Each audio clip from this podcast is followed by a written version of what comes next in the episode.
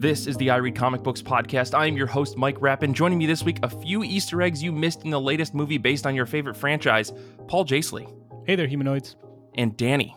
Hello, everyone. Thank you both for joining me this week. We are joined by a very special guest, comic book creator Kevin Maher. Kevin, thank you so much for joining the show. Thanks for having me. I'm glad to be here. Yeah, I'm really excited to talk comic books about you. But before we get into all of that, I have two quick announcements. One, did you get your West Michigan Weather Watch shirt yet? Because it's on the store, shop.ircbpodcast.com. Everyone should go buy one. If you're listening to this episode, go there, buy one. It's cheap. It's a fantastic, beautiful shirt. I'm looking at Danny on camera right now. He's got one. It's absolutely amazing. Um, second, we have an IRCB Discord hangout coming up on April 22nd, 8 p.m. Eastern Standard. Make sure you show up, come hang out, talk tacos, talk comic books, whatever we do. There will probably be a bit where we we just go into whatever whoever's there. It'll be either Nick or Paul or Brian or Kara or me or Somebody we're going to be talking about a very special interest that is not comic books, at least for an hour. So get ready to be there. Be square. Let's get into things. I have two legally mandated questions that I have to ask, but I guess before we get into that as well, let's talk to Kevin for a second. Kevin, how are you? Welcome to I Read Comic Books. Could you tell the folks at home a little bit about yourself? Sure. Um, glad to be here. Uh, my name's Kevin Maher. Uh, I have have been bopping around the fringes of the comic book industry for the past few years. Um, I finally decided to up and just do my own book. And I work as an art director, a graphic designer, um, and I live in New England. And so I've lived in about three New England states. I'm planning on hopefully moving back to one in the future. So, gotcha. Yeah, that's that's uh that's where I am and that's what I've been doing. So I, I kind of hope the, the, last four years roller coaster will stop uh, soon so I could settle down. Yeah, yeah, yeah. I, I, guess if you live in all of the states in New England, do you get like some sort of special achievement or? Okay, so okay, it's like an Xbox achievement, right. but in real life that you just get to wear as a pin or something. Very cool. Um, well, I have these two legally mandated questions that I have to ask, and that's how have you been? How have comic books been? So before we get back to you, Kevin, I got to ask Paul that. How have you been? How have comic books been? Mike, I've been doing pretty well. Uh, for those who are curious and maybe you want to pick up the shirt, as far as West Michigan weather goes, it has been a beautiful weekend here. We are looking at mid 60s today, golden sunshine, beautiful blue skies. I have been trying to soak up as much vitamin D as possible to uh, correct the sort of seasonal affective disorder that you know you know Mike from like the end of March into April in Michigan is pretty rough. So oh yeah. So I'm really enjoying the weather, trying to get outside, you know, going for walks, usually walking to a bar to go sit and read comics. That's usually my thing to do when the weather's nice. And I got to say, I've been suffering from, I don't know, comic book fatigue lately. I just feel like every time I go to the shop, pick up my stuff, I'll read my stuff and be like, eh, that was fine. Nothing's really standing out and grabbing my attention really until I read a couple books this weekend that really, really tickled me and I want to talk about on the show. One of which Please. was the Unstoppable Doom Patrol number one. New Doom Patrol comics. Of course, I'm on board. Uh, this was written by Dennis Culver with art by Chris Burnham. Um, we have uh, Brian Reber on colors and Pat Brosseau on letters. The world's strangest heroes are back, and I couldn't be happier. The world needs the Doom Patrol now more than ever, I think. And uh, what's kind of fun about this is I feel like this book is influenced enough by the recent Doom Patrol TV show on HBO. You know, where it's like they kind of focus on the idea of the team being a family for a, a very dysfunctional family, but a family of people that have nowhere else to go, have very unique problems, um, and in this issue, we kind of set up a new dynamic for the the Doom Patrol. We've got Robot Man, Negative Man, of course. Elasti-Woman is back. The Chief, who is now one of Jane's personalities. So it's basically Jane as the Chief, and a new member named Beast Girl. And in this issue, they go to Gotham City to track down a a metahuman. Uh, it's a very you know very X Men Cerebro kind of thing where like they they detect a new metahuman and they have to go save it. But what's great is like the idea is the team is going because this metahuman doesn't have anywhere else to go. If it ends up, it's not going to end up on the Justice League, right? It's probably not going to end up. If it ends up anywhere else, it'll be like on the Suicide Squad as a government agent or be experimented on. So the Doom Patrol is there to protect metahumans. And there's this great moment where the chief is talking to Batman because, of course, Batman shows up because they're in Gotham. He's like, "No, this is my of city. Course. Like, what are you doing?" And the, the right, chief, right. the chief that was a great Batman voice. Oh, I, have been working on it for 40 years. So yeah. Um, um, the chief basically says the Doom Patrol has a new mission. We're not letting the system fail another metahuman, and no one's going to stop us. And I really like that idea because it's the team dynamic as a family protecting people, and I think that really works for the Doom Patrol. It also helps that Chris Burnham's art is perfect for this kind of book. He can do kind of like cartoony, silly, like humorous art. It's very detailed uh, very action oriented. It's there's these great fight scenes where they're fighting off this sort of evil corporation that's kidnapped this metahuman.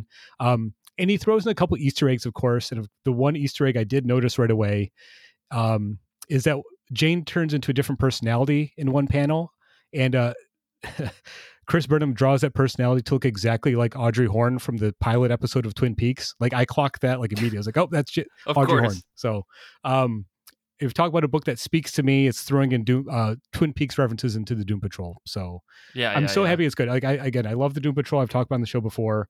Mike and I, we've talked about the Doom Patrol quite a bit on you know the Patreon.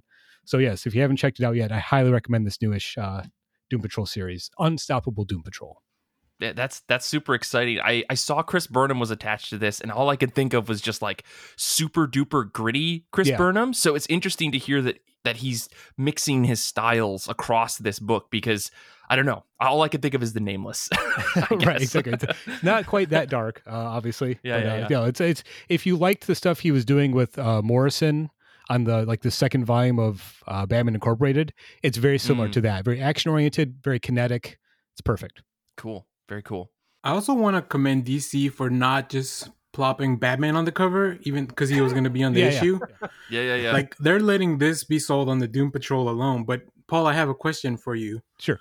Did you grab a scratch off cover? Ah, oh, oh, I didn't. Oh, oh I did God. not. But did you? I but love, you even scratch it off? I haven't scratched it off. Uh, well, love, of course, that, that's going to destroy the value. Wow. Yeah, how would you? uh, I love gimmick covers, and and I've seen some online of like the reveal. So they definitely put a lot of different characters behind the scratch off mirror. Mm-hmm. Uh, I guess for, for the listeners, it's a it's a cover of Jane looking in a mirror, and then you scratch off the mirror like a scratch off ticket, uh, and then you know a different personality could appear. So uh, but I also enjoyed this very much. I was very happy to see Batman show up because I love Batman. But I was also just really enthralled uh, to see Jane as a chief. That's a really cool change. Uh, and then the new characters, I'm very excited for. The, the internet is loving um, Beast Girl. Yeah. Um, yeah, like the internet's in love with that new character. So um, I'm very happy to see, and I'm excited to see where this goes um, in the future. Yeah, it's a cool like uh, it's a cool um, status quo change for the Doom Patrol, something we haven't seen them do before. So it's always exciting. Yeah, definitely. Uh, Kevin, just a heads up. Now, we, now you know you can do scratch off covers whenever you're doing cover so work in the 90s. future. That is so 90s. I love it. I never saw a scratch off one before. That's fantastic. Any gimmick any gimmick cover you throw at it, I will I will buy oh, one oh, yeah. if it's in my shop. Yeah, they should have put a lottery. Like if you win like ten dollars, like a little scratch off tickets in there too. Mm. you bought this issue, won a hundred bucks. Great. You know, we're always talking about how how do we fix the comics uh, comics industry. Uh, here's the Gambling. thing: now comic shops, yes, they can sell lotto tickets next to your comics. This is perfect. This is perfect. Uh, uh, before we get too deep into that, uh, Danny. How have you been? How have comic books been? What have you been reading? Uh, Mike, I've been pretty busy this week. Uh, the first half of my week, I was trying to figure out how the mirror knows that the egg is behind the paper. Oh my god! All right, uh, don't you dare bring TikTok oh trends onto this podcast. uh, but I'm glad I'm glad people have seen that. That, that was yeah. hilarious, and then a little aggravating after that. But mm-hmm. uh, I've also been just watching a lot of Star Wars celebration stuff. They've been oh, yeah. streaming all weekend. Mm. Um, so funny enough, everything I'm talking about, it's licensed properties today. And okay. It was not by design at first, but then I kind of leaned into it after two bucks. So the sure, first thing sure. I'm going to talk about Star Wars Hidden Empire.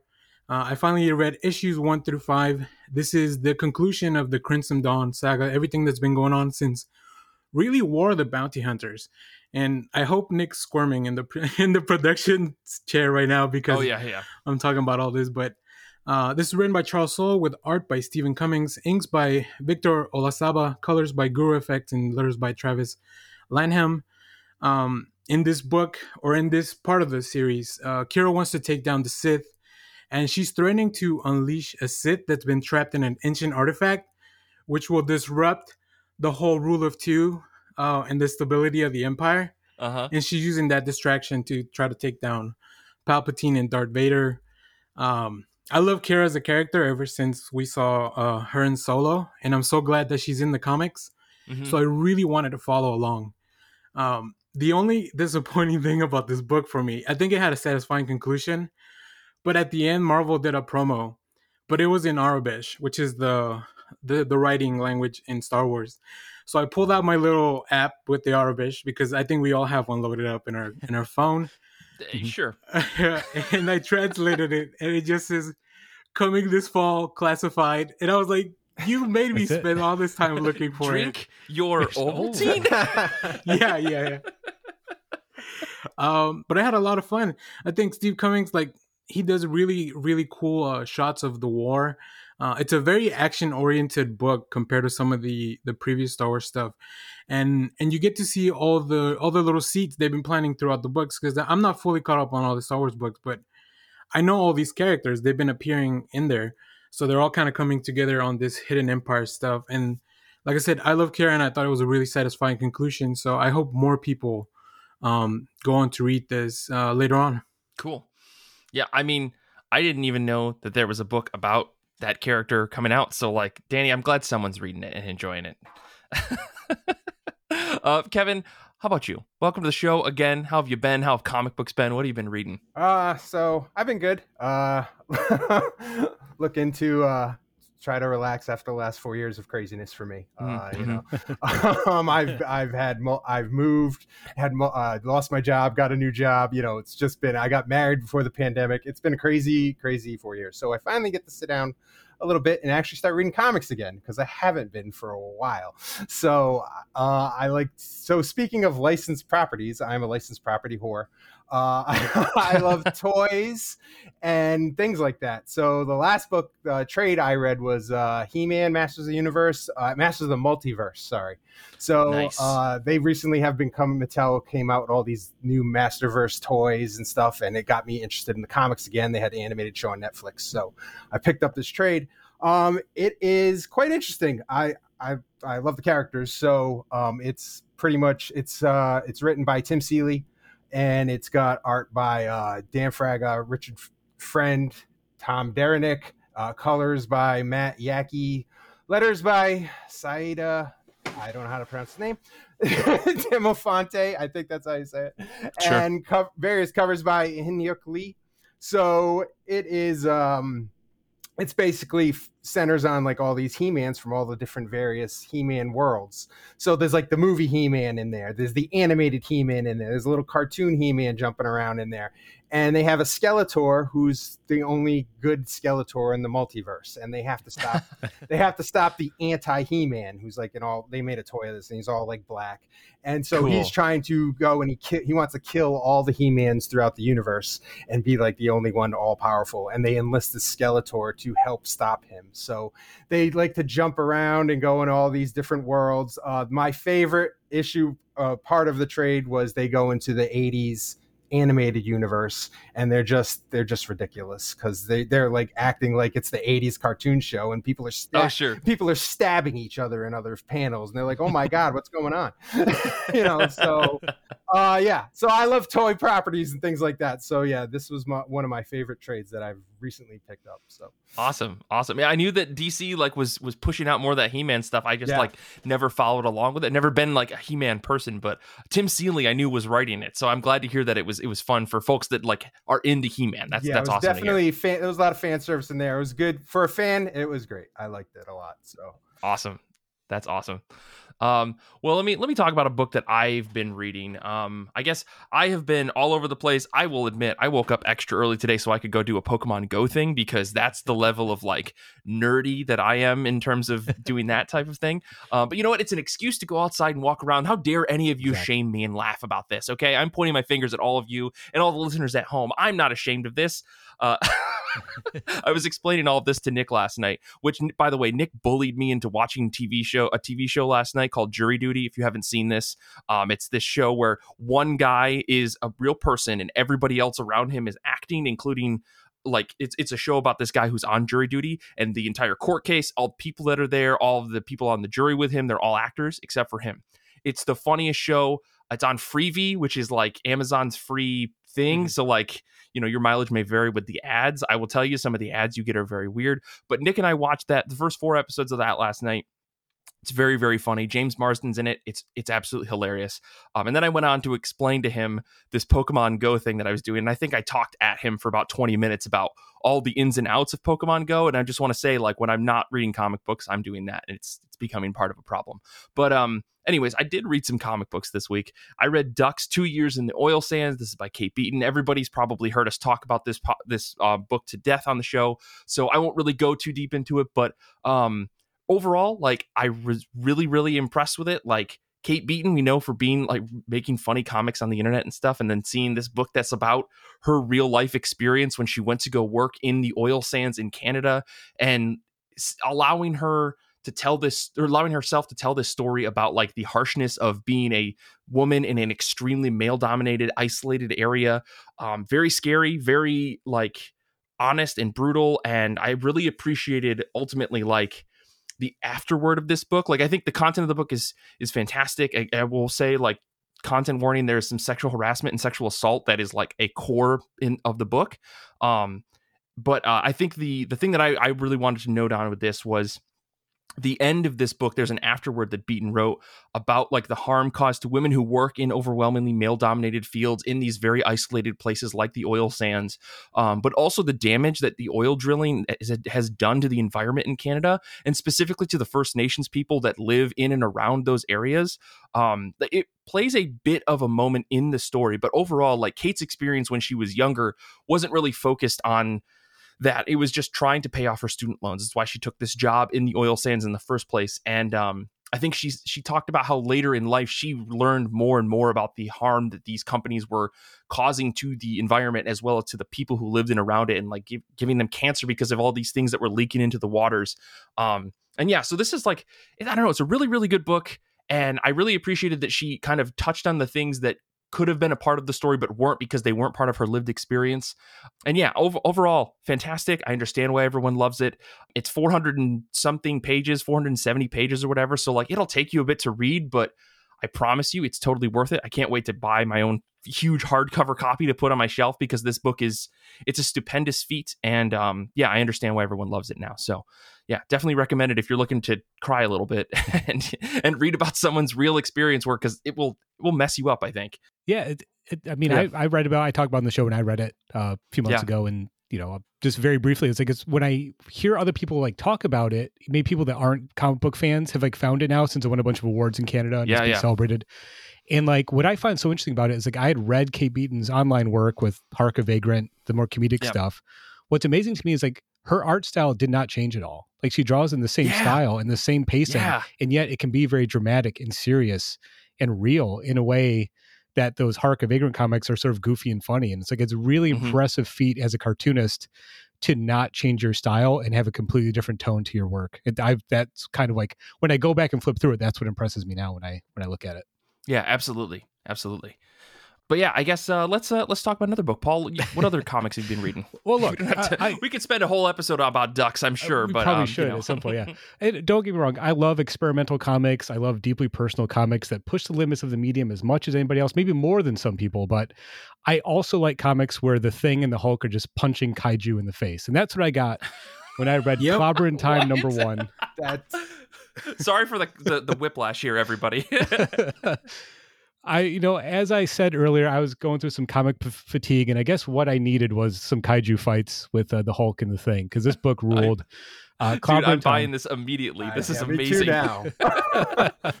uh, yeah, so Clobber yeah. Time, uh, written and drawn by Steve uh, Skocpy, or uh, I'm assuming that's how it's pronounced. Sorry, Steve. Um, colors by Brian Valenza and letters by Joe Sabino. Um, it's exactly what the cover suggests. Now, of course, Dan, you'd be proud of me. I got a variant cover. I got the Greg Smallwood variant cover for it. It rules. It's I so almost great. got that one too. Yeah. um, and it that's it is Clobber time. It's 32 pages of basically the Hulk and the thing fighting giant monsters in alternate dimension. There's a story here where uh, Bruce and Ben are hanging out in the Baxter building. There's a sort of mysterious intruder that they notice, and that intruder is like wearing this sort of like welded together version of Doctor Doom and Iron Man armor, and you don't know who it is. I'm assuming you'll find out by the end of the miniseries. But that person kind of transports uh, Ben and Bruce to an alternate dimension. There's a group of peaceful sort of creatures there. They're being under siege by a bunch of monsters, and of course you can kind of guess what happens. Like there's one panel where it's kind of funny because like Ben is like the voice of reason in this duo because it's the Hulk, you know, who he's teamed up with. And he's like, it's like, okay, sure. we've got a class four kaiju here. There's a couple different ways we can deal with it. And the Hulk just jumps up and punches it in the face.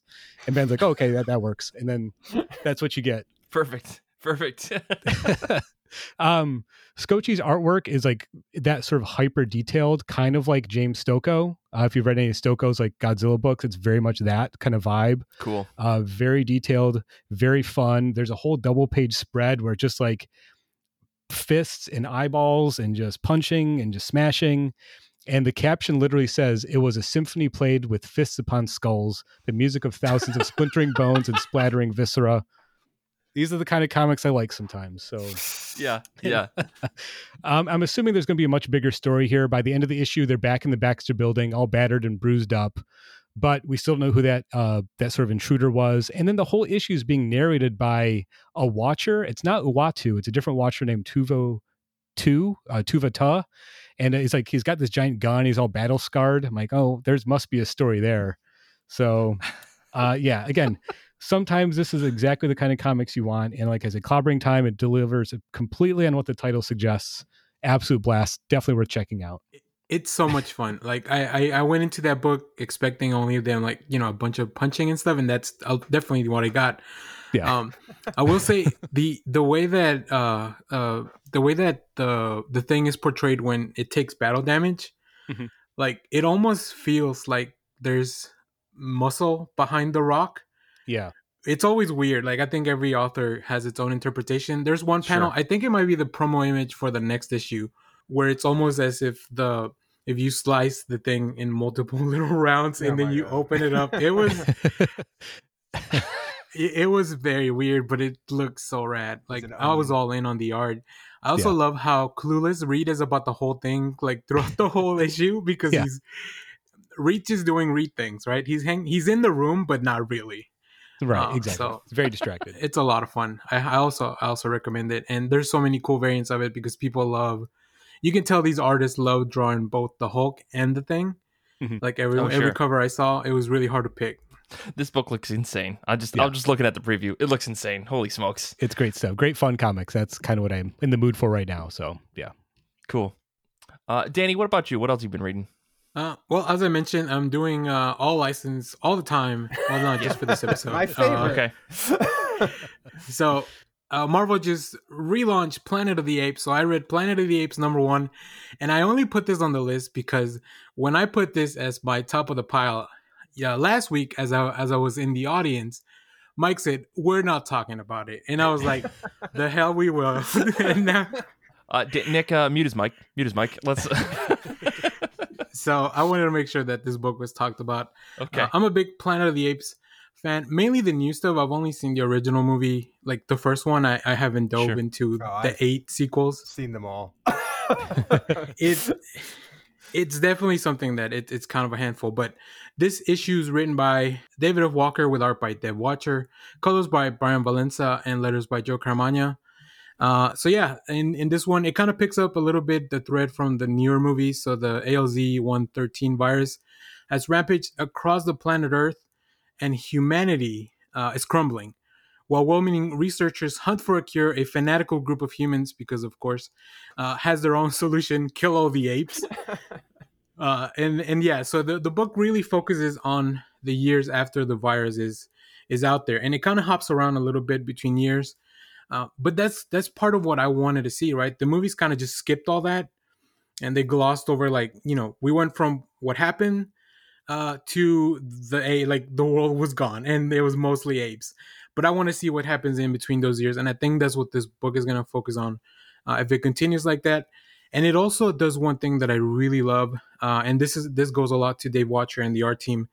Uh, the apes they look like they have personalities and they they communicate uh, they, they communicate through sign language with uh, sometimes with some humans but also like they do this thing where like once the humans are gone like you know when you have like your inner circle and you like don't want to say something to somebody from the outside so they like have their own little inner circle it, it, it is mm-hmm. so well done because all these apes are now in cages because they're trying to be protected but are they really so there's there's so much fun stuff the really cool setup.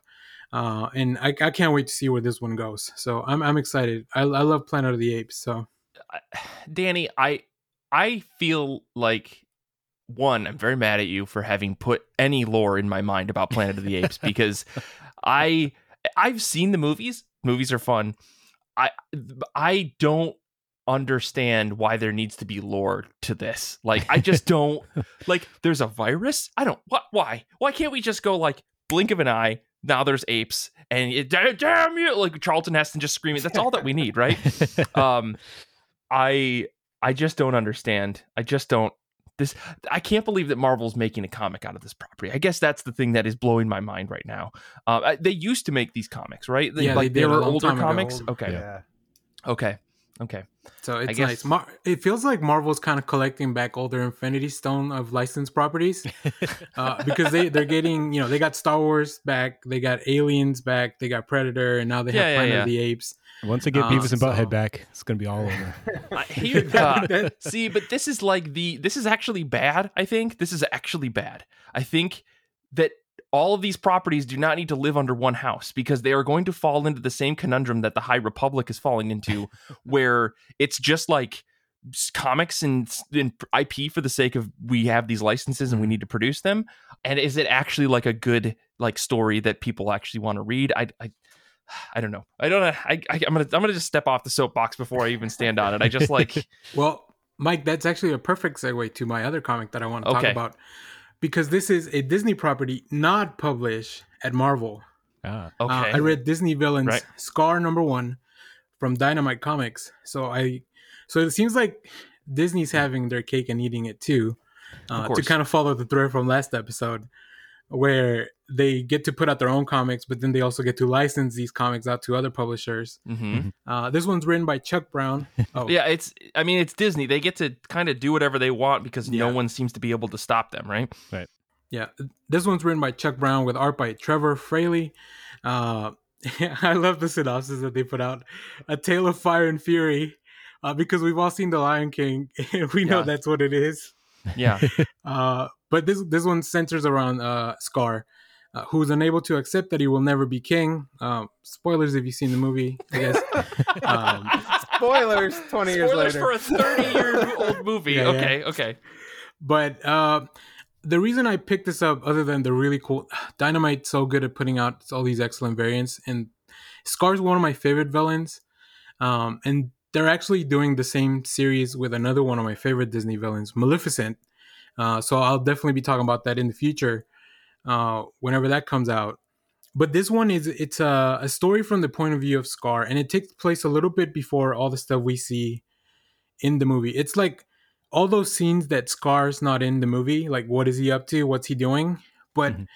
the other cool thing is that it gives all these other animals that live in the the savannah, like some of them have motivations f- to put Scar at the top as the king because it would benefit them and I don't think the movie ever touches on that. But this comic, sure. it's expanding on that. And I know you don't want any more lore, Mike, but. Listen, I, I, guess Disney's mentality is if it's not documented in some piece of media, did it actually happen? Right. Right. Yeah. This is this is why this is why all right, we're going to talk about this at the end of the show. We're doing a thing for this week. I'm going to I'm going to rant for about 35 minutes about this at the end of the show. Um anyways, yeah, sure. Fine, Danny. Just just put this in my head unwillingly. That's fine. That's that's what I'm here for. I think that's the reason I've been put in this roster just to add add comics that Mike would never even touch never. into the into the list of uh, into the rotation. Uh, but it was a lot of fun. Trevor Fraley really he captures the style of like the animated film without making it look like an animated uh, Disney movie, so it, it's a little bit in between of both things. So um, I had a lot of fun with this one too. I can't wait till the next issue. Uh, and yeah, give me more Disney villains. I think Disney has some of the like just there's really cool villains we could explore. Like I would love an Ur- Ursula book. Um, like how did she become the the witch of the, sure. the sea? Um, so yeah, anything they put out there. Um, I don't normally buy Dynamite comics just because they they have a lot of licenses I don't really follow, but I'll, I'll mm-hmm. buy these if they put them out. and they haven't done a good job of disassociating themselves from Comicsgate, but that's a yeah. whole other yeah. other thing. Mm. Um, anyways, we won't talk about that. Kevin, what else did you read? Let's tell tell us about another licensed product, please. Yes, I will. Planet of the Apes. No, I'm just kidding. Damn it! Uh, so anybody who knows me uh, knows that I am a huge GI Joe fan. I don't oh, cool. buy uh, floppies every month anymore. I literally just buy trades and discount bin comics a lot. GI Joe: Real American Hero is the only comic that I've bought a floppy or followed single issue from probably the get go, from like nice. number wow. whatever in the 1980s. Uh, so I just re- recently read uh, it was issue which 298 GI Joe: Real American Hero by IDW um, by Larry Hama. Everybody knows who Larry Hama is. I think he's one of the best writers in comics ever. Um, For sure. Art by S.L. Gallant, uh, inks by Maria Keane, colors by Jay Brown, and letters by Neil Uyetake, I think. Mm-hmm. Sorry if I pronounced that wrong. Anyway, this is so IDW's lost the G.I. Joe license. Um, at the end, so issue 300 will be the last GI Joe comic, real American hero comic of this run. Now, my first yeah. ever comic book was GI Joe, Real American Hero number eleven by when Whoa. it was under Marvel. It was the 1st mm-hmm. comic I ever read. Uh, so I've been following this forever. um, That's wow. so cool. So they've already gotten to the 300. I'm like months behind. So okay. so I'm only on part three. So everybody sure, sure. probably who's listening to this, if they read J Joe, they probably have already like, oh yeah, this is old news. Listen, this this show, if anything, is is solely about us all saying, God, I'm so behind on all of my weekly books. right. Don't worry okay. about it. Well, Don't I'm worry behind about years on stuff. So sure, sure. so this is part three. Uh, Larry Hama is basically doing this big five part send off and it's cool. basically throwing as many characters in there as possible. Uh, so he's trying to get all the little little Easter eggs, little things. This issue is basically uh, Doctor. If you know anything about GI Joe, Doctor Mindbender is bringing. He's they he in the past has brought created Serpentor, which was like a creation of all these great leaders' DNA. Well, in this issue, cool. he just brought back Genghis Khan for some reason. so wow. it's like a throwback to like the old kind of thing. So all the GI Joes are trying to. Uh, they're all on the mission to stop this. What's going on? It's it's a big jumble. There's teams everywhere. There's ninjas fighting. They capture a bunch of ninjas. Um, so it's quite ridiculous, uh, which I love. and, uh, eventually, like Cobra Commander's in there. He's getting upset. He's yelling at old ladies in a casino for some reason. It, it's just, it's just as much craziness as you think of. Uh, I SL Gallant's art is is good. He does not do a lot of details on figures and stuff. He it's a lot of it's very loose but he does do a lot of details on the vehicles, and I do appreciate that. Like I, they're t- very toy specific, so mm-hmm. I recognize little stickers that he puts on some of the the toys that he like oh. draws them in on the vehicles in the comics. So that's I was cool. like, oh, that's super cool. So that's like you know just Easter eggs for me and other nerds. um, so I have the other two issues. I just haven't read them yet, and I'm looking forward to the final 300. And then I get to see what company is going to take over the license. Uh, maybe Marvel will collect this license back as well. Who knows? Everything's getting clawed back. Disney's yeah. just pulling everything well, under the mouse sells, house. So they were probably just taking it all back. exactly. But, exactly. Yeah. I, am actually kind of cool. curious, Kevin. Um, have you read the Transformers versus GI Joe series that IDW did a few years ago? Uh, which which one? The by one Tom by Tom Scioli. Yeah, I yeah, read the first few issues and okay. then I lost track of it somewhere along the line. But I used to hate his art when I picked it up. I'm like, this is the worst art I've ever seen. and literally in five years, I'm like, this is the best art I've ever seen. exactly. Yeah. Okay. That, I feel like that is everyone's traversal with Tom Scioli. I love it yeah. now. I can't I can't get enough of it. Yeah, I want to go back and buy all the trades. Yeah, that's a book we've talked about on the show a lot when it came out. It's I absolutely love it. Yeah. I have no emotional connection to either franchise, and I adore that book. So I'm kind of curious yeah. to see what you think of it when you finally yeah. get to it. Yeah, I, I, love his work. So yeah, I, I definitely. I mean, if you're, I don't know if you're. It sounds like you might be into this. Are you into GoBots? Because he also did a GoBots miniseries. I, I have the trade. okay. Okay. Perfect. Okay. So, I already cool. read it. It's already on my shelf. cool. Nice. Cool. Cool. Cool. Uh, well, let me talk about one more book really quick uh, before we get. We're, we're going to take a break and then we'll jump into the second half and talk about the top of our pile. But I want to talk about one last book that I read recently. Um, this is Indigo Children number one. This is by Curtis Pires, or Curtis Pires, and Rockwell White. Script by Curtis Pires. Pencils and inks by Alex Diotto.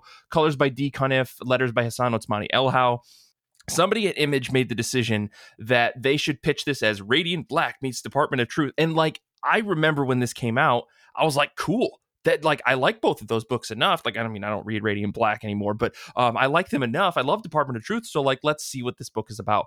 And that's the worst description ever because this book is awesome and it didn't need that descriptor. Somebody should have just said a London-based journal investigative journalist is trying to find a superhero or superpowered kid in Russia whose existence has been covered up by a shadow government. Like that okay. pitch is cool. Like, come on, mm-hmm. right? Everyone loves a good investigative journalist story. And quite honestly, if you look at just the cover of this book, you're going to think it's cool. And you look at Alex Diotto's art, you're going to think, oh my gosh, this is amazing. Um, and quite honestly, this book is solid. It's page one.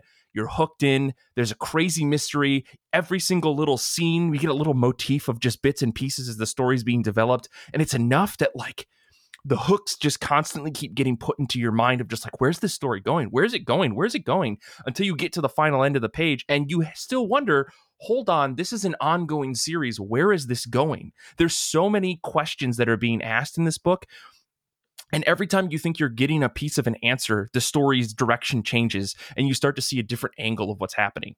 Um, I think this is really cool. There's a lot of really interesting like whoa factors that they that the creative team does to try to like keep you guessing as to where things are going to go. And um, Diotto and Cunniffe's like they they put together this art that is extremely grounded. It feels like you're reading a James Bond book. It feels like you're reading a story that is very like real life um, because it involves some real reality based things like the war in Chechnya, right? Like or the Chechnya war, right? And and things that are happening in Russia like in a in 2000 XX time, right? We don't really know when this takes place, but we know that there are some smart computers and smartphones and stuff and there's this air of wondering like there is a superpower based kid but this is called indigo children right? And they keep talking about a single person.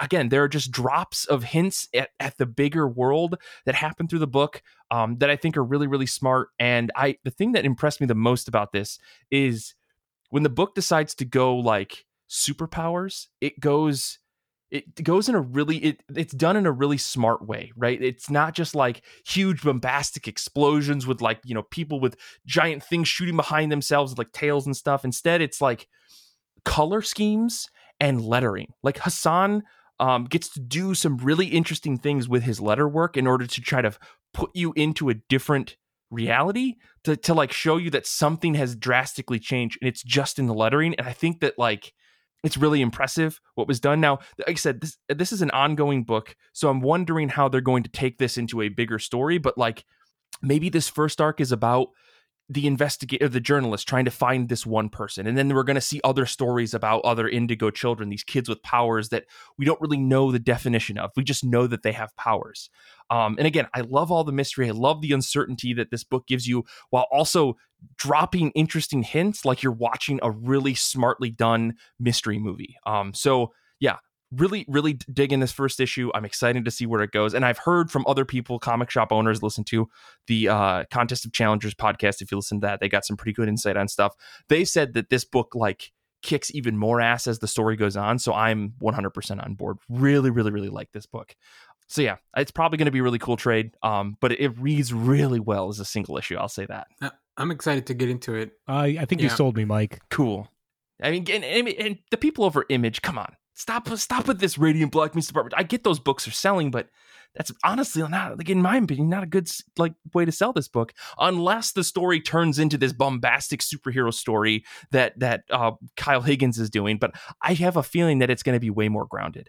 Um, it, and the Department of Truth stuff, like, is there conspiracy in this book? I mean, a little bit. So mm-hmm. I don't know.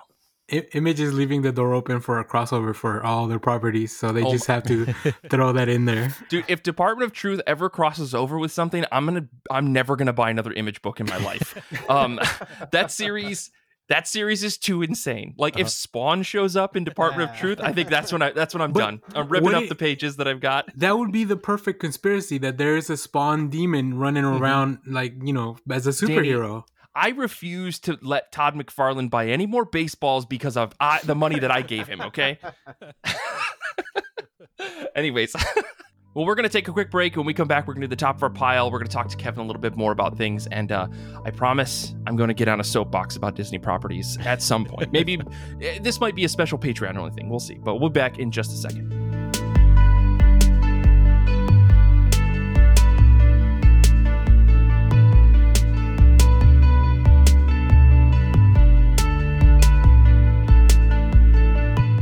The second half of episode 368. Welcome back. Hope you had a good break. Hope you liked that Infinity Shred song. Let's talk about comics that are on the top of our pile, whether they're new, they're old, or just a book you're looking to get off your shelf and you're like, I need to read this. Top of your pile. That's what we're here to talk about. So let's jump right into it. Danny, what is on the top of your pile? Well, Mike, uh, this was a, this was a tough one because I definitely wanted to stay on the license theme, uh, but I'm gonna I'm gonna channel my Same. inner Nick and just remind people that 8 Billion Genies and Know Your Station are both coming to an end next week. So make sure to go check those out. But those are not on the top of my well, they're not on the top of my pile because lucky for me, I've already read both of them to review next week. But at top of my pile is Teenage Mutant Ninja Turtles, Usagi Yojimbo, WhereWhen. And that's not two words, that's all together WhereWhen. Okay. Uh, from IDW uh, by Stan Sakai. So I'm already in uh, yeah, because Stan Sakai's working on it. Oh yeah. Uh, so in this book, the Teenage Ninja Turtles pursue an evil cyborg genius, Doctor Werwen, through a time portal and emerge in feudal Japan. There, they encounter Usagi Yojimbo, twenty years into the samurai's future, but decades after the arrival of Doctor Werwen, who has already carved himself a fieldom of using mechanized clockwork samurai robots which definitely checks a mark for my like inner geek of like samurai robots. Let's go, sure, dude. Uh, dude, I, uh, I I love Stan Sakai's work. I love the turtles. I love Yojimbo. Like this was an easy easy pick for me. Yeah. Uh, plus, there was not a lot of Batman coming out this week, so it made it even easier. Yeah, yeah, yeah. Dude, okay, hold on. First off, like this is not the first TMNT Usagi Yojimbo crossover, right? No, I, sure. As far as I know, I think yeah. this, they, they've There's done more. this before, so but mm-hmm. this is so exciting, right? Like something about TMNT and Usagi Yojimbo like crossing over is so cool to me. I don't know. It super clicks, and I'm glad that there's more coming out. Like I, I can't wait to read this. I didn't even know it was coming out. I'm excited to read this. This is awesome. Yeah, me too. Yeah, very looking forward to it.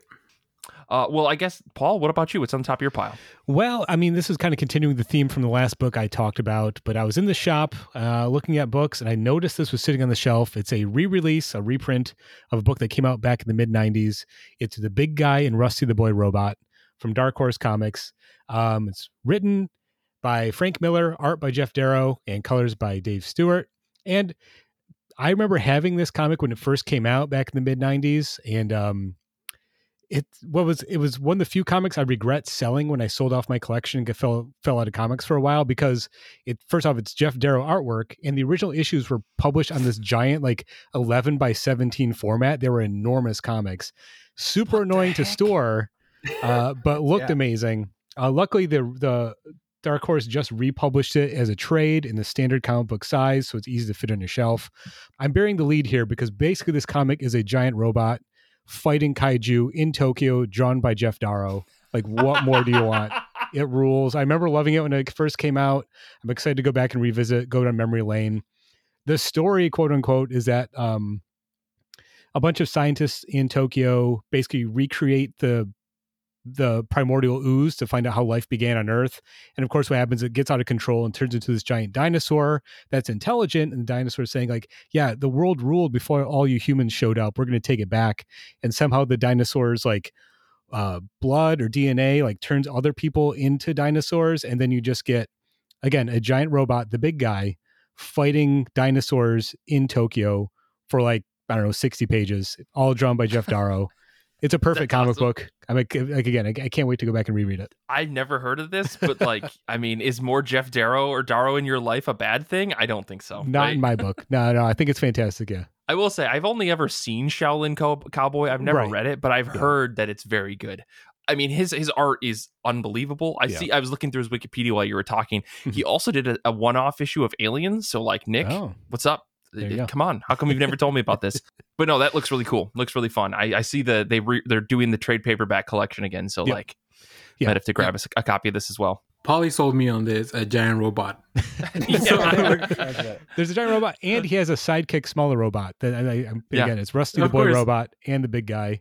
Yeah, it's super fun, and it's Frank Miller in like goofy, weird mode instead of like grim and gritty mode. So it's actually kind of yeah. enjoyable and like you know over the top. so yeah, if you if you like any type of kaiju, Godzilla type stuff, this is exactly the kind of comic that you should be reading. So I'm glad cool. it's back in print. It's like it's, it looks like Astro Boy meets Iron Giant meets Godzilla, which is there you go. I mean, like amazing things left and right right here. yeah, that's cool. Yeah. Well, Kevin, what about you? What's on the top of your pile? What are we next? All right, we're doing licensed properties again. Me and Danny went to the same comic book store. I think. Please. Uh, Teenage Ninja Turtles again.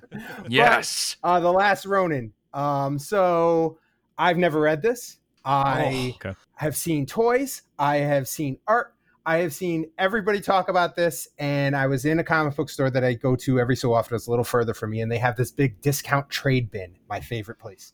So mm-hmm. I found multiple copies of The Last Ronin, and one had a dent in the cover, and it was half off. So I'm like, oh well, that's a sign. So I yeah. picked it up, and it's been sitting on my desk, and I'm waiting to dive into it. Uh, I have not yet. It's obviously by Eastman and Laird, and I've just I don't know anything about it. All I know is there's one surviving turtle left in some apocalypse wasteland. That's all I know.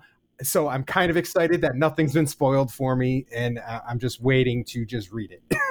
oh, that's uh, you are in for a treat. Uh, this was on our so we do a thing on our our Patreon this past year. We did a thing of best of 2022. Uh, Nick picked this book as his best of, and I almost really? fell out of my chair reading this book. Wow. It's it's wow. I, I'm a huge Turtles fan from like when I was a little kid. I've been on and off on the comics and stuff like as an adult. This book feels like everything that makes turtles cool like it all encompassed into one uh, i guess like i don't know what, what's your history with the turtles? I mean obviously i grew uh, like you know watched all the cartoons and stuff and sure. I, I, didn't read a lot of turtle comics. I played all the video games. Oh yeah i watched yeah, yeah. all the shows. I watched the movies.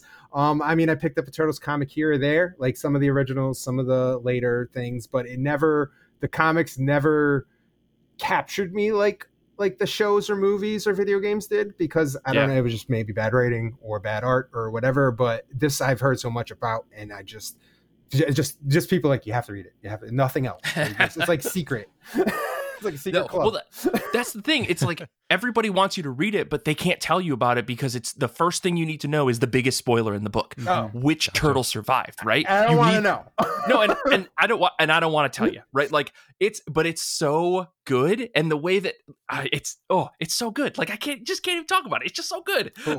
Well, Kevin, Kevin th- this book is so good that they're making a video game for it. Oh, are yeah. they? Okay. Oh, yeah. That's how yeah, that's how successful this was. So And they and they made a sequel series too.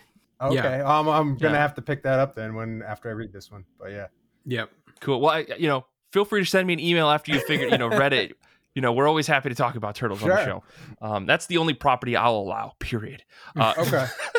anyways, I'm just kidding. I'm just kidding. Uh, all right. Well, let me talk about one more one book that I'm looking forward to. I guess before I do that, I should say got some folks hanging out with us on Discord. Nick's here. Hugh's here. Uh, he reading X Men 21. Shout out. That was going to be my pick, but I figured I'm going to talk about something that's not X Men for once. Um, and Nick is reading Phantom Road number two, which I'm also looking forward to, but um, not as much as Nick. I'll just say that because I am going to be sitting down and reading from my huge Fantagraphics haul that I did.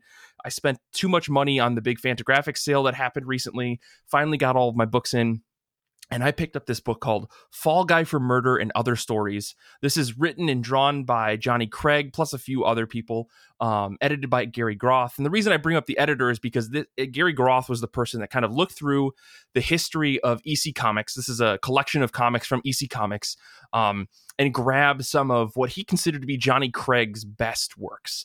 I don't know who this guy is. I have no idea about any of the history of EC Comics other than like I know that they're the reason why there was such a slam on comics in the United States back in the 50s and 60s, right? But this sto- this this collection is is a series of just like eight or nine page stories, right? It feels very uh feels very 2000 AD esque um, that cover murder and a mystery and suspense and kind of like tales from the crypt as well as like uh, like supernatural things. Like suddenly, like the first story, I read a little bit of this already. The first story is about a guy and his wife, and they're traveling magicians. And his wife, they wake, he wakes up in the morning, and his this guy's wife has been turned into a vampire, and she has to go feed. And he's like, okay, just like we'll play it on the down low. We'll go to all these small cities, and you can just live your life. And eventually, he gets sick of it. He's like, you got to stop killing all these people. And so he tries to keep her in the house and he can't keep her in the house. And then at the end of the book, she turns him into a vampire. And then like a witch shows up and she goes, and they were evil. And like that's the end of the story. like it's it's very like very one dimensional. Everything's one dimensional, right? Um, I but I did read another story in it that was like this guy, he gets he gets uh he, he gets put up in a in a hospital and he can't see he's blind um and he knows that as soon as he's no longer blind they're going to put him in jail um and while he's there he's there's another guy who's who's in the hospital who's next to a window and he's describing to the other patients who can't get up and look out the window what's outside. And he's like oh and now i see this couple is outside and oh they're holding hands. Oh they've been together for a while. I see them come by every friday.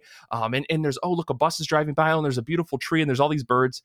And so this guy who can't see he ask the guy, okay, well, describe all these different things because he's going to make his escape. As soon as he gets his sight back, he's going to lie that he can't see still, but he's going to make his escape out the window.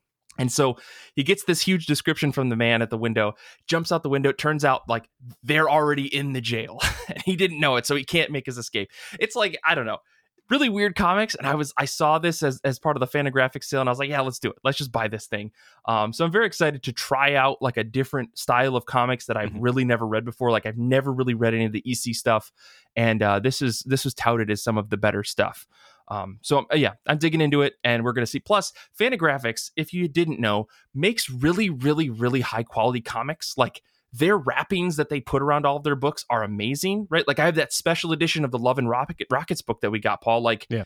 um, the Love Bunglers, and it's a beautifully like comprised book. And this book mm-hmm. is no different, right? This Fall Guy for Murder and Other Stories is really beautifully put together. Um, just like it's nice to hold. It's a perfect size for reading. Like all the art has been really, really cleaned up, and it's like a great archival book that I'm just happy to have on my shelf. And mm-hmm. um, you know, try a different style of comic rather than your like 22 page serial or 400 page graphic novel. You know, yeah. um, it's very interesting. So looking forward to reading that. Nice, nice. I always see those collections, and I just never, you know, pull the trigger to buying any of them. But yeah, they look so yeah. lovely put together. Like it is funny that all those comics were made to be disposable and like here we are like 60 years later and they get these like yeah. you know acid free paper like high quality reprints but the thing is yeah, like yeah, yeah. they were disposable but I've you know of the EC stuff I've read, the artwork is incredible. Johnny Craig is an amazing artist, and like Jack Dude. Davis did so much work for EC, and it's all incredible. Like the people were so talented, and like you describe the stories as being kind of like silly or throwaway, but the level of craft being put on the page is amazing. And mm-hmm. It's so great that it's being preserved in that way you know, so we can right. look at it now. Right. And it's like, I, I, think to your point about like the disposability of these stories, it's like, yeah. yeah, like the single issues are supposed to be like you read it and you throw it away.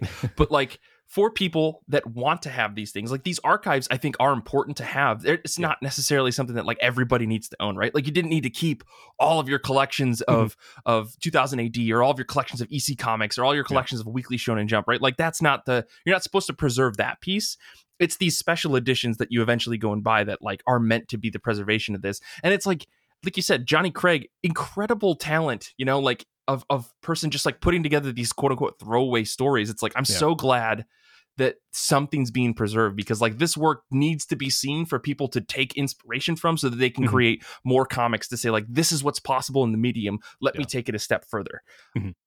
so yeah you know it's awesome. it's really cool speaking yeah. of creating comics and taking the medium step further. Kevin, you make comic books, don't you? Oh yeah, kind of. Is Johnny Craig one of those in, those inspirations for you, or no? Or not? no, not really.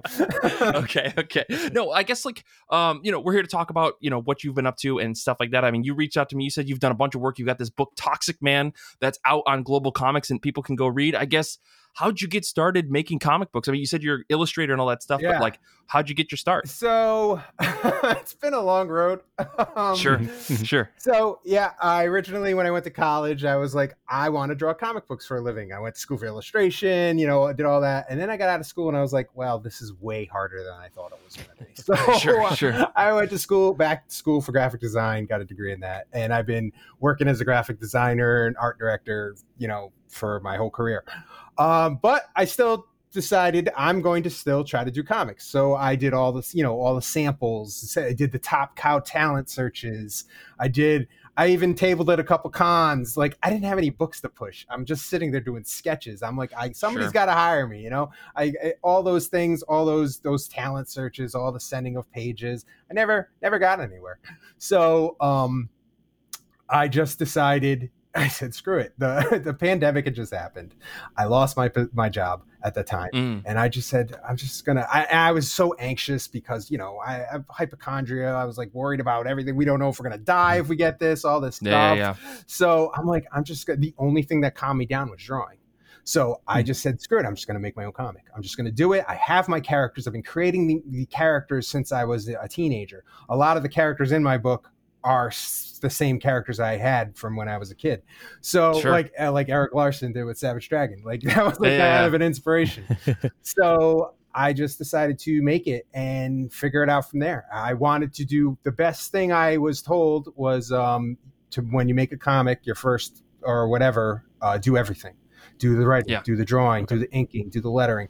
So I did everything. I, I just mm-hmm. went, from start to finish. I'm not the best writer in the world. I mean, I had done web comics in the past. I ran a like a, okay. a web comic for about five years because I thought I wanted. I thought that was the way to go. Like you know, do sure. humor comics and stuff like that because I love humorous stuff. Like that's like my kind of thing. I love animation and humor.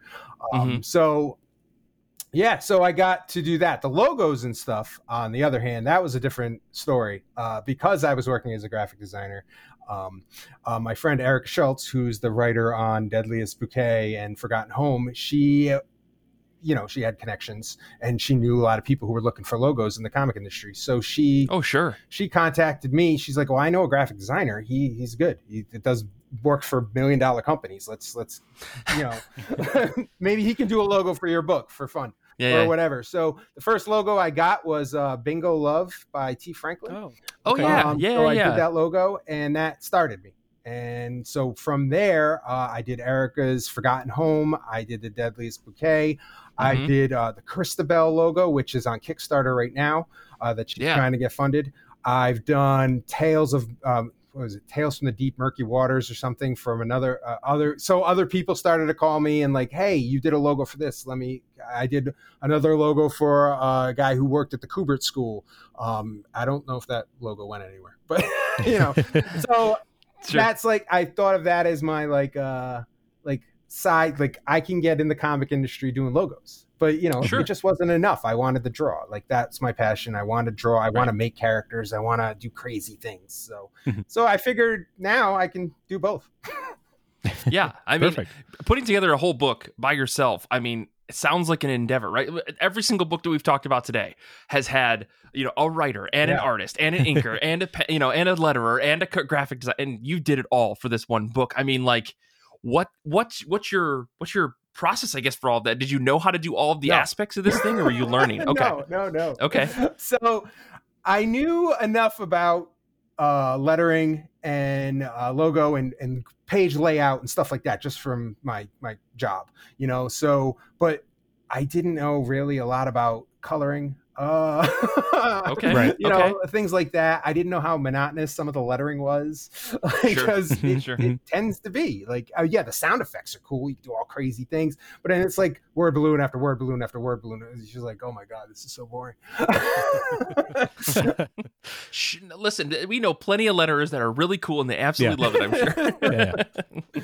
But yeah, I didn't have a process. I wrote the. Th- I had a general. I did it like the Marvel way, really. You know, like with back in the day, they like kind of had an idea and mm-hmm. the the artist just went and drew whatever and i plugged in i was literally writing some of the dialogue as i was lettering because the art was mm-hmm. all done and i was sure, still sure. like oh this this this doesn't sound right let me rewrite this joke or let me do this or i changed sure. a few things so after that um you know i i got it all laid out. Got, and then it was like, oh god, where do I go to get this published? like, yeah. I had no idea. That was the part I found the most difficult. Nobody knew who I was besides logos. Nobody's going to be like, "Oh, the logo, uh, uh, the logo designer of this comic has a Kickstarter. Let's all yeah, yeah. flock to that." Nobody's sure. coming.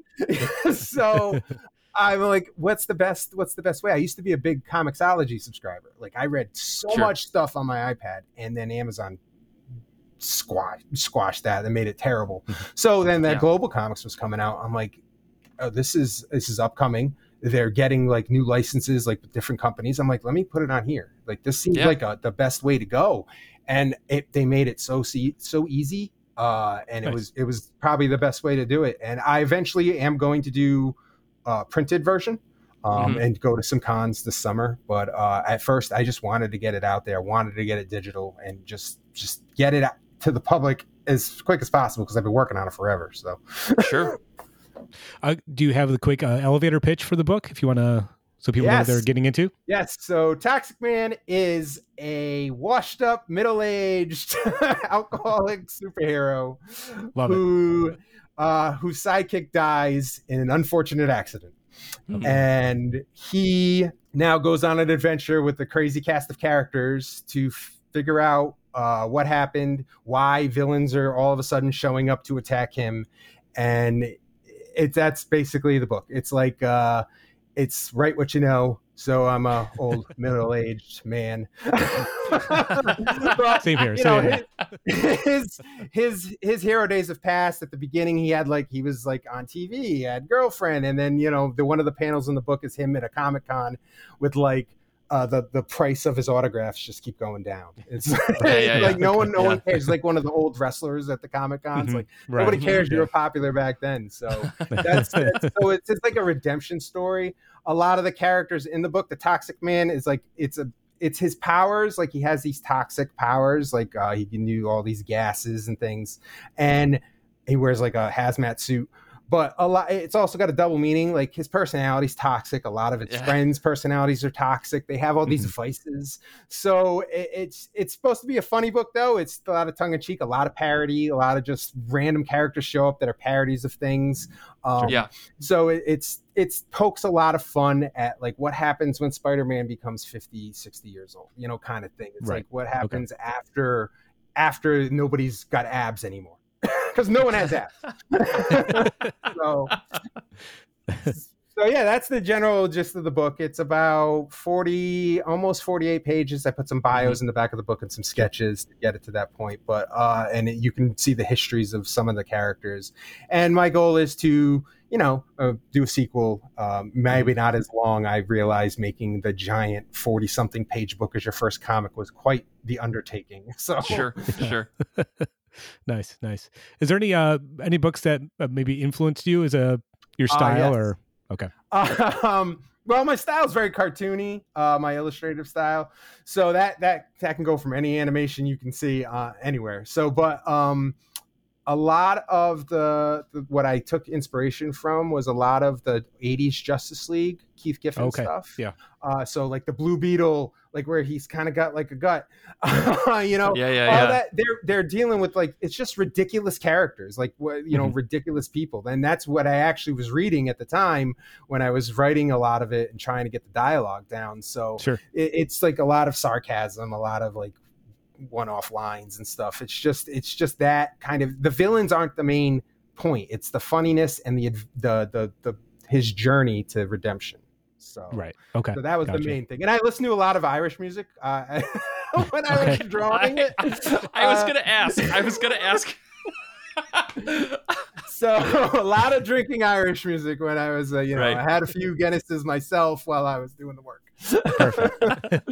yeah, there is a there is a fun little Irish drinking song in the middle of it. I I did take a look at it before you know before today. Um, and I the one bit I, I don't want to we don't have to talk about every moment in the plot or anything like that. But one thing that I I thought was really fun was as the story went on in the bottom right hand corner of every yes. page there's there's yeah. more and more like beer cans and wine bottles and all this other stuff, which like yeah. it's really funny to read. Like, so I'd like downloaded the PDF and I was like reading it on my computer, uh-huh. and as I was just like clicking through the pages and stuff, I noticed like there was this almost like pile. stop motion thing uh, as the hmm. pile just started getting bigger and bigger, and I was like, what a f- like it's such a fun little thing to do, and it's it's it's rare to see that kind of stuff right. in comics because I know that mm-hmm. like you want to have like this this page layout that's very like serene and kind of clean and stuff but i like that that was showing as the story was going on he was just drinking more and more yeah. and the pile of that was growing. I thought that was a fun little little bit in the story. I like weird comic panel layouts and stuff like that like totally. i the, you know uh, comics are always like that page but i like things in the margins little sketches little weirdo things and crazy panel frames and things like that. I always think those are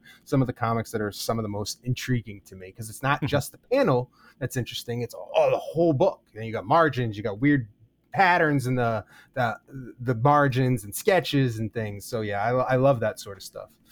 Mm-hmm.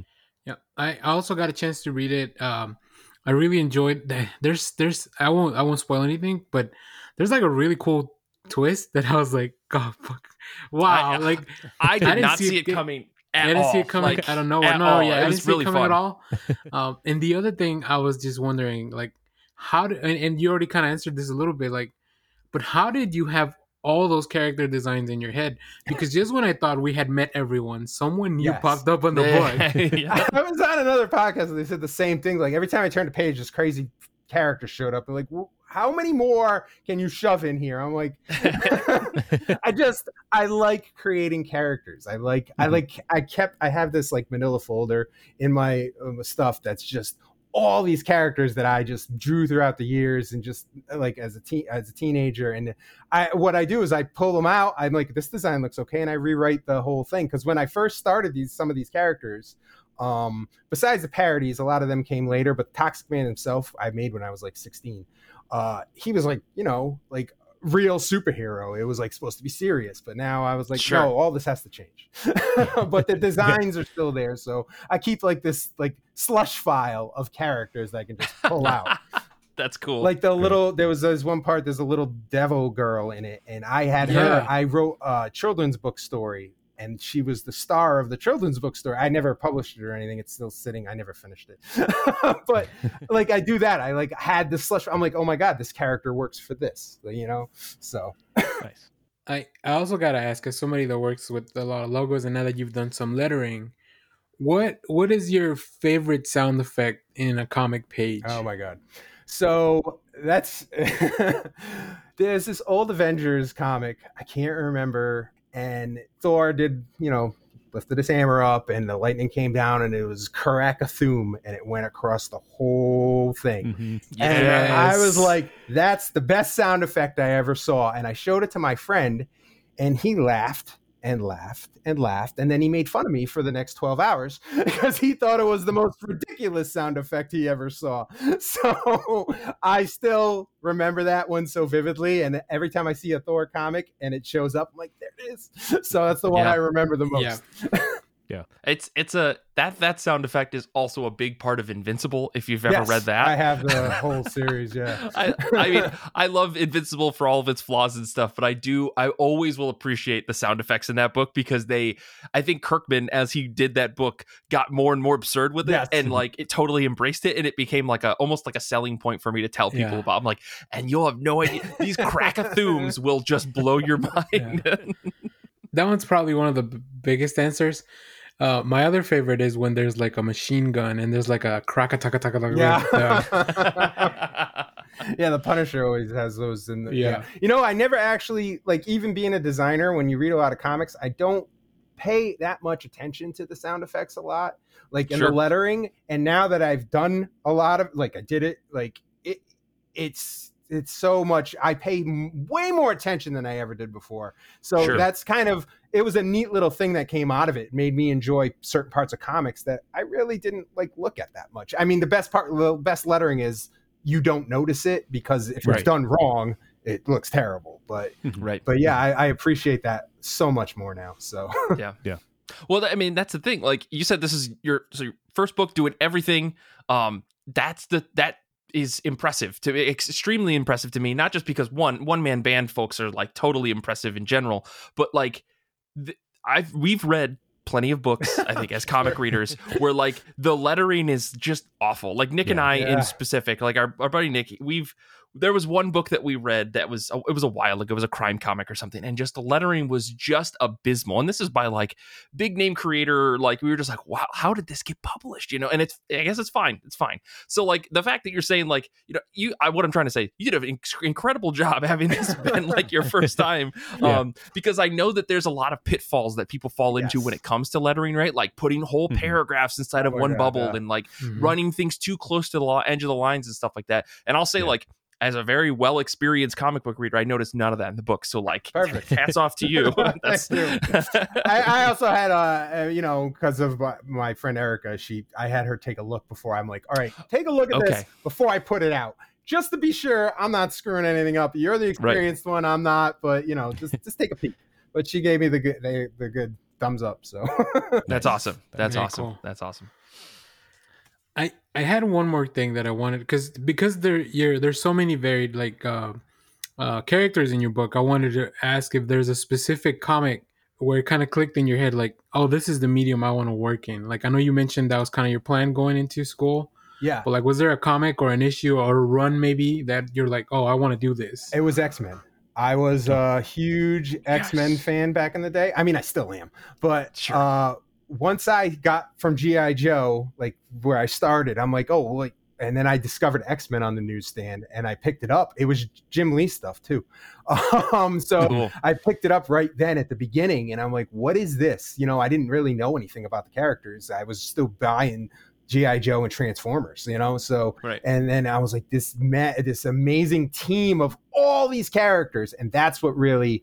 And I bought those the X Men, X Factor. Like I bought those for years, so I loved hmm. and you know X Force and all that stuff. When they just started making random characters show up and all these people, I was like, there's so much stuff you can do, and that's mm-hmm. that's what I thought I was gonna do, which I kind of did. I mean, I've made a book where I can make as many stupid characters as I want. right, right, right. But what I, what I'm hearing from this pattern is that you love various large team books, yeah. right? Like X Men, GI Joe, Transformers. yeah. The more characters you can jam into a book, the better, I right? Yeah, I, I, totally get that. different that. things. I love like teams with like specialties, and you can pick and choose. Like, uh, all right, we need a team to go here. Let's get all the mountain climbing guys and go there. Yeah, yeah, yeah. yeah. I love I love that stuff. I don't know. It's just, maybe it's because I'm a big toy collector and it just sells tons of toys, and that's. Well, I guess that's the goal. Then at some point, there's got to be a Toxic Man action figure, oh, right? Action I would figure. die if that happened. that, right. That's a goal. That's that's a great goal. I want yeah. my yeah. second, my earliest goal is to get just another book out there. sure, so, sure. But okay. yeah, that's hopefully maybe down the line someday. So. No, hey, you know, anything's possible with Kickstarter these days. You know, That's there's true. a Dave Baker we had on the show a while back. He did a book with Alex Zarit, I think. Um, and they it, it's a cyberpunk blah blah blah. They have one like character, and as part of their Kickstarter, they had uh, like a ah. limited run of like a hundred action nice. figures that they made. Mm-hmm. So like, mm-hmm. there are connections out there. People know that there are wants and needs, and who knows, anybody can buy a 3D printer these days. So like. I'll get there. Uh, I mean, I, yeah. I didn't want to tackle the Kickstarter yet, but uh, sure, sure. I will eventually. I want to put it. I think I think I want to put out another book or two, and then sure. maybe go to some more cons, not table, yeah. and just you know do the networking sure. talking thing, and then and totally. then get to that Kickstarter point. I don't think I'm there yet, but I will be.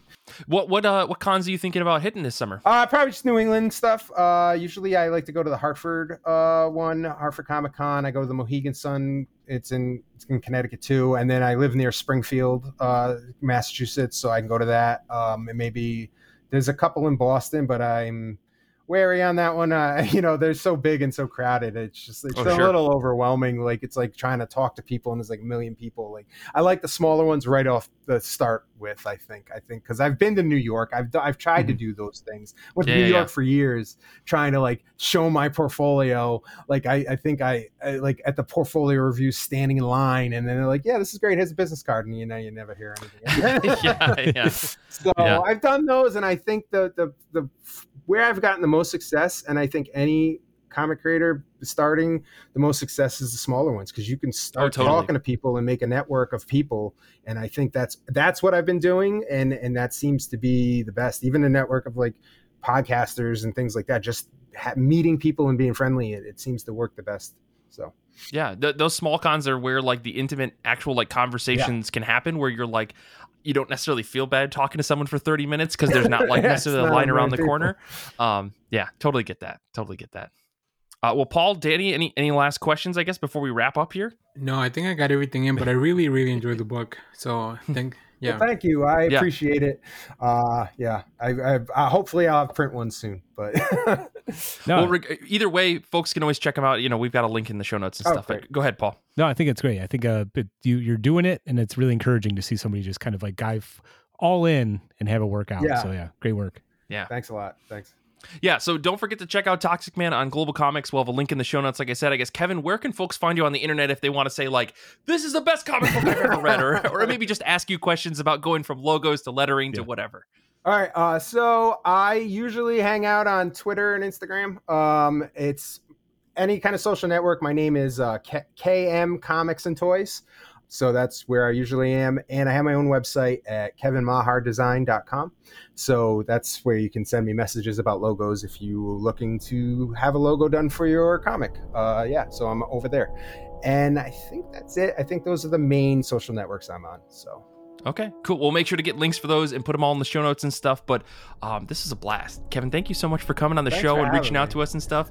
Um, yeah, really enjoyed the comic. And like I said, everyone check it out on GlobalComix. You can get it. It's two ninety nine, I think, for the PDF, or you can read it on their website, which yep. is really, really like exactly how much a comic book should cost. Yes. I guess, as far as I'm concerned, right? Um, but uh, we are we're here to draw the line at 299 or something. That's I don't right. know. We, are anyways. Let's wrap up here before I again. I'm ready to just get on this soapbox, everybody. I'm just ready. Okay. Um, so next week's episode is going to be me and Nick and Paloma. We're going to be chatting with Chris Solis, who's got a Kickstarter right now for a flag to fly. Look forward to that. The book looks beautiful. Um, we'll talk about more of that next week. As always, you can check us out on Instagram, Twitter, TikTok, Discord. We got a Goodreads. We've got a YouTube channel that Danny's been running, and it's been fantastic. Um, we put all of our ridiculous shtick, um, you know, and bits that I'm screaming and yelling um, on there. It's it's pretty fun.